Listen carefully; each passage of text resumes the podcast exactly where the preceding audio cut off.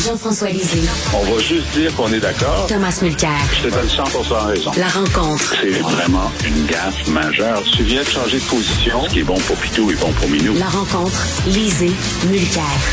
Jean-François, je ne sais pas si tu as vu dans la presse ce texte-là sur des professeurs qui sont pour l'application de la loi 101 dans les cégeps et qui sont en guerre contre leurs syndicats parce qu'ils disent que leurs syndicats leur mettent des bâtons dans les roues. C'est assez particulier. Qu'est-ce que tu en penses? Oui, c'est assez particulier. Donc, il faut savoir que la Fédération des cégeps, dans les deux syndicats où les cégeps, les, enseignants sont présentés, avait pris des positions euh, il y a quelques années contre l'idée de l'extension de la loi 101 au cégep.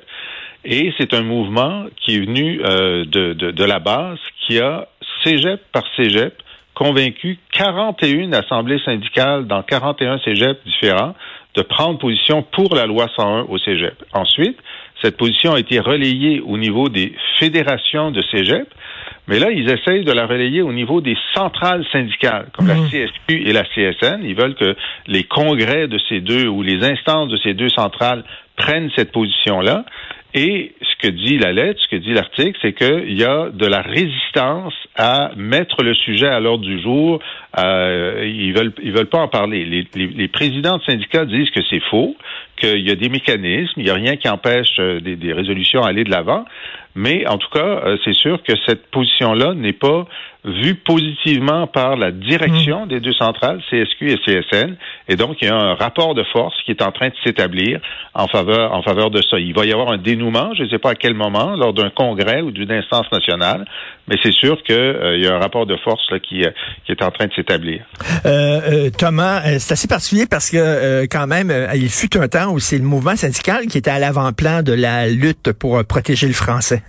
Oui, mais il n'y a pas juste une manière de regarder ce problème-là. Je remonte il y a une quarantaine d'années, j'étais avocat à la direction des affaires juridiques du Conseil de la langue française, donc qui est l'organisme conseil, hein, ne pas confondre avec l'Office québécois de la langue française, qui et, il y avait même à l'époque euh, une commission de surveillance.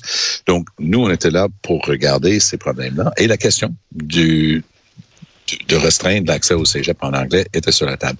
Assez intéressant parce que c'était le père de la loi 101, Dr. Camille Lorrain, qui était notre ministre responsable, et je me souviens, à l'époque, il avait parlé avec le président de notre organisme et les gens qui regardaient ça, il a dit, ça va se régler très facilement. Il dit, on parle surtout d'adultes. Il dit, moi, je commencerai pas à dire à un adulte qui est en post-secondaire dans quelle langue il a le droit d'étudier. On a trouvé une solution mitoyenne ici. On dit 17,5 je t'avoue que, puisque je connais le secteur assez bien, il y avait tellement d'étudiants brillants francophones qui voulaient aller au cégep en anglais, c'est qu'il y avait des très bons étudiants, mais pas les top, top, top, là, comme les francophones qui voulaient venir, mais tu avais des très bons étudiants anglophones pour qui il y avait plus de place dans les cégeps anglophones. Alors, c'est un secret bien gardé dans la communauté anglophone que pas tout le monde est totalement opposé à avoir une limite de 17,5% parce que ça donne un petit peu plus de chance aux étudiants de faire leur cégep en anglais qui sortent des écoles secondaires anglophones. Bref, c'est comme d'habitude, c'est pas aussi simple que de dire ah mais ils étaient progressistes avant pour la loi 101. Il y a aussi une question de gestion et il y a aussi une question de respect du choix des adultes. Oui, euh, mais il y a aussi, euh, en fait, dans le rapport de force, que les, les cégeps anglophones euh, qui mhm. sont à l'intérieur de ces structures syndicales, les associations d'enseignants sont contre l'extension de la loi 101 au cégep parce que donc ils perdraient à peu près la moitié de leurs de leurs étudiants. Donc leurs mhm. emplois sont en jeu. Et donc, c'est par, euh, ah c'est par, c'est par, euh, disons, consensus. On dit, ben là, on, va pas nuire à nos, à nos membres enseignants anglophones que ces décisions-là avaient été prises. Ça faisait partie du débat. Effectivement, l'argument avancé par Tom faisait partie du débat aussi.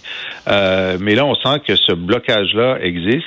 Et probablement que, tu sais, une fois que tu as 41 cégeps francophones qui ont voté pour, euh, quand ça va arriver dans une instance nationale, je vois pas très bien comment ils n'auraient pas la majorité. Ben oui. Hum, hum. Euh, Tom, euh, ça va être bientôt le congrès des libéraux ben fédéraux et, ben oui. Hillary Clinton va, va, parler.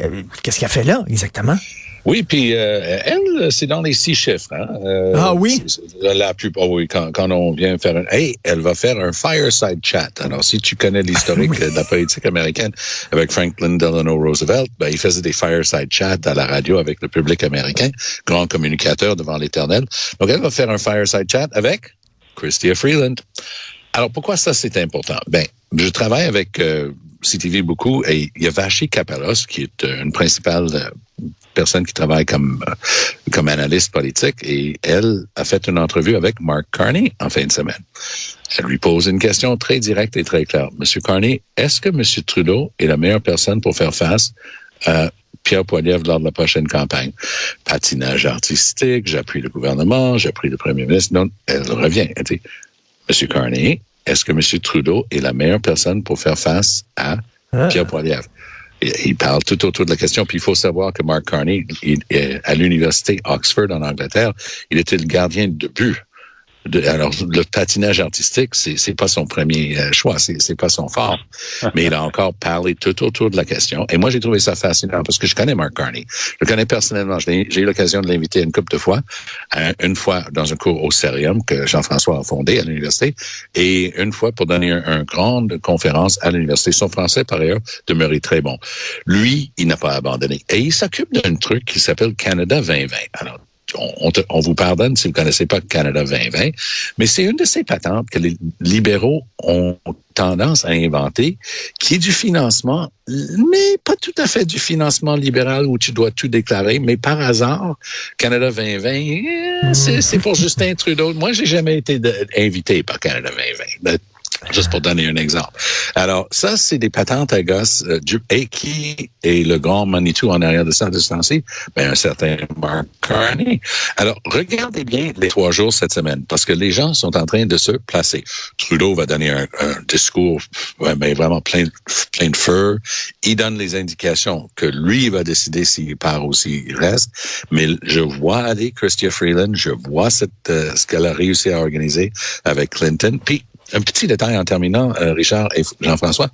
Les gens savent pas, mais parce que Trudeau se vante toujours d'être lui-même féministe, le Parti libéral féministe, machin truc. Il y a cinq partis politiques présents à la Chambre des communes du Canada et le seul parti politique à avoir jamais de son histoire eu une femme comme chef, c'est le Parti libéral.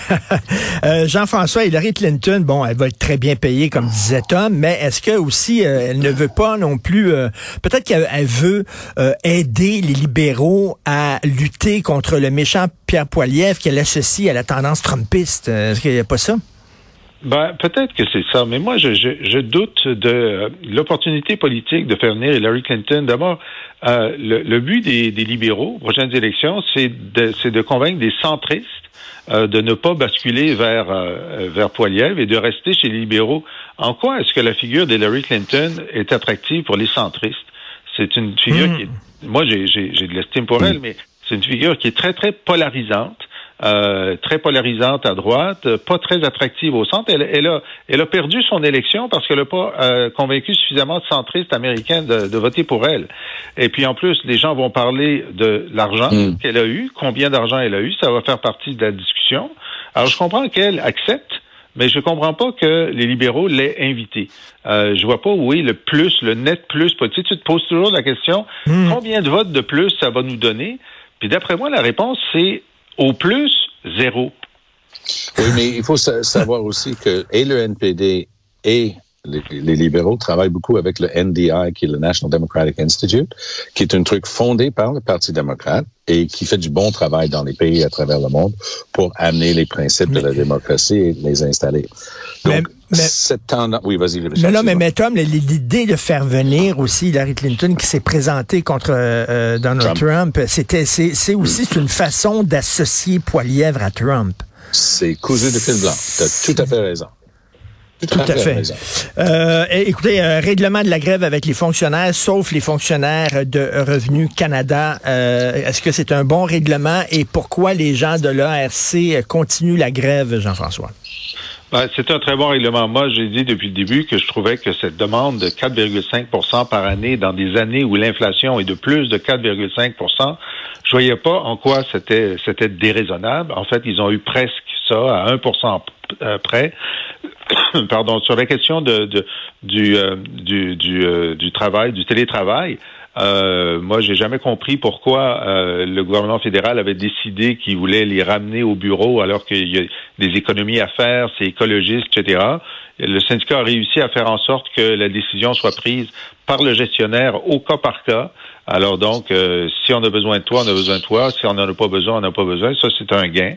Euh, maintenant, je pense que sur euh, sur les gens de de, de la- de l'agence de Revenu Canada, il y a eux, ils voulaient davantage de, euh, de, de flexibilité sur la question du, du télétravail. Ils voulaient pas que ce soit euh, une décision euh, un par un, mais ça me surprendrait pas que, compte tenu que les autres éléments ont été réglés, que ça que ça se décide assez rapidement. Ça, c'est une très bonne nouvelle que ça se soit euh, que, que, que- que toute la grève, euh, enfin sur l'essentiel, soit terminée assez rapidement sans avoir recours à une loi spéciale, parce qu'il faut savoir que la majorité de ces gens-là, ils votent libéral. Et oui.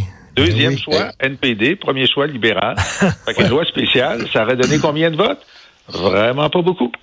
Non, et c'est très bien dit parce qu'il y a une quinzaine de sièges euh, au fédéral dans la, dans la ville d'Ottawa. Ils sont tous tenus par les libéraux, sauf un, celui de Pierre Poilievre. Et il y a une- un petit détail ici qui est intéressant pour les gens qui connaissent ces, ces affaires-là. Tout le monde va recevoir une somme forfaitaire de 2500 dollars. Donc ça, c'est pour que l'enflement qui était l'inflation de l'année dernière, 2022, soit pas imbriqué dans la convention collective ad vitam aeternam. Donc c'est un, bon choix de tout le monde, raisonnable. Mais le 2500 serait ajouté pour les gens qui sont proches de la retraite. Leur salaire, parce que le salaire au départ, tu sais, mettons que la personne doit une, une retraite de 60% de son salaire terminal. La somme forfaitaire, pour les gens qui vont prendre leur retraite pendant cette convention-là, ça serait ajouté. Donc, leur salaire moyen serait majoré de 2500 dollars. Donc, ça va donner quand même euh, une somme euh, le reste de leur vie pendant qu'ils tirent leur pension. Donc, le, syndicat, qui avait pas l'air d'avoir un très gros plan au départ, a réussi quand même un très bon coup. Trudeau a réussi quand même à communiquer avec le public canadien at large. Moi, tu vois, je suis pas si facile que ça. Je donne pas tout ce qu'ils veulent au syndicat. Ils ont même fait une grève pendant une couple de semaines. Alors, c'est, c'est gagnant-gagnant. Et c'est intéressant parce que les conservateurs se tiennent tranquilles. Ils pointent pas du doigt. Tout comme les 13 milliards, là. Hey, quand, pensez une seconde. Poiliev qui pèse toujours contre le gouvernement, qui donne l'argent des contribuables. 13 milliards de dollars à Volkswagen. Qu'est-ce que les conservateurs ont dit là-dessus la semaine dernière? Zéro. Bien. Pas un mot. Ils ont trop peur. Et Jean-François, en terminant, les tests de sélection des arrivants euh, au Québec qui sont euh, conçus et même corrigés euh, en France, dans, du coup, du coup, c'est un peu bizarre. Et, euh, et- C'est relou. et, et- et- et c'est relou, C'est très relou. Et écoute, dans certaines questions, on parle de gendarmes. Même. Absolument. La, la force, la, force constabulaire. Mais euh, écoute, euh, euh, j'en reviens pas parce que le, le- ce sujet-là a déjà été abordé, il me semble, en 2013-2014. Et puis euh, le, le fait que les, les que disons un test a été conçu en France ne pose pas de problème si on l'adapte. Tu sais, eux Oui. autres, les autres, ils, ils, euh, ils font du, euh, euh, du, comment on appelle ça, euh, ils- sur les, les films québécois, ils mettent des sous-titres où ils, euh, où, où ils font du dubbing. Là, je cherche le mot. Du doublage. Du doublage, ils font du doublage. Alors que, que le texte, que, que le test arrive et qu'on l'adapte, euh, moi j'aurais pas de problème avec ça, mais de, toute évidence, il reste euh, des éléments que même les Québécois sauraient pas quoi faire avec parce que ce sont des références qui sont très franco-françaises. Alors, bon, c'est déjà compliqué de demander à des euh, à des immigrants de, de passer le test de français, mais est-ce qu'on pourrait leur faire passer un test qui est plus proche de la réalité québécoise? Je pense que ça aiderait. Ben oui. euh, Écoute, ça n'a pas de bon sens. Euh, Moi, je me souviens au début, il y avait au terme de la loi 101, la première mouture, et il y a encore ça, pour accéder à un euh, être membre d'un ordre professionnel, il fallait avoir du français, une connaissance appropriée à l'exercice de cette profession. Et voilà que dans les tests qu'ils ont inventés, il n'y avait rien à voir avec la profession. J'invente pas ce que je veux dire là. C'est un vrai cas. Dans le- l'examen des infirmières, il y avait des questions sur le ski en Scandinavie mais posé en français. Alors, et, et, et donc, et selon comment la personne a appris, tu sais, si la personne a appris à dire cabaret au lieu de plateau, ben, si l'examen était écrit justement avec des yeux, des oreilles et une terminologie française, il y a des gros problèmes. Donc, la personne qui arrivait de France, qui arrivait du Maghreb, allait probablement réussir un test, alors que la personne qui avait appris un bon français québécois allait probablement échouer parce que c'était pas la bonne terminologie. Et euh, écoute, Jean-François, là, on parle de département dans le texte, dans le, dans le test de gendarme, de garde à vue, euh, euh, de drive aussi, le drive au golf. On sait que c'est un très beau mot français. Et tu sais, Jean-François, que on dit en France une mère. On ne dit pas une mairesse, on dirait la mère euh, Valérie Oui. Plante, parce que la mairesse, c'est la femme du maire. Exact, exact.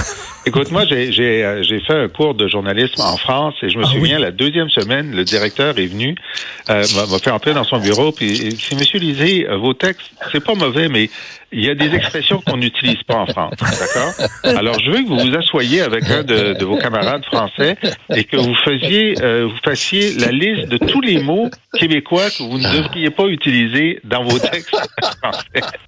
Alors, tu finis par comprendre, tu sais, mais tu peux pas faire la liste parce que cette liste-là n'existe pas. Ça fait partie de ta façon d'écrire.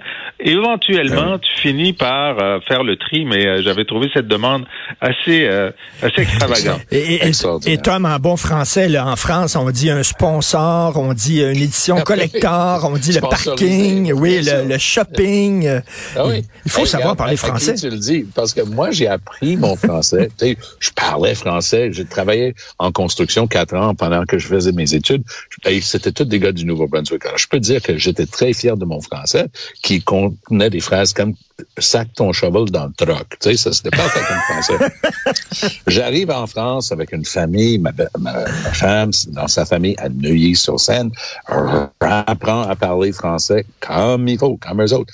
Mais je me suis rendu compte que, d'une manière générale, les Français avaient tendance à regarder tellement de haut le Québec, tout son historique, tout ce par quoi on est passé, garder ça contre vent, vents et marées. Je trouve qu'à un moment donné, la bonne vieille expression, les- ça exclut évidemment ma famille en France, mais les maudits Français de France là, qui débarquaient, qui disaient que c'est comme ça le français, je m'excuse, il y a plus qu'une manière de faire ça. Merci beaucoup. Du coup, c'était une très bonne conversation. Coup. Merci. À demain. À demain. Salut.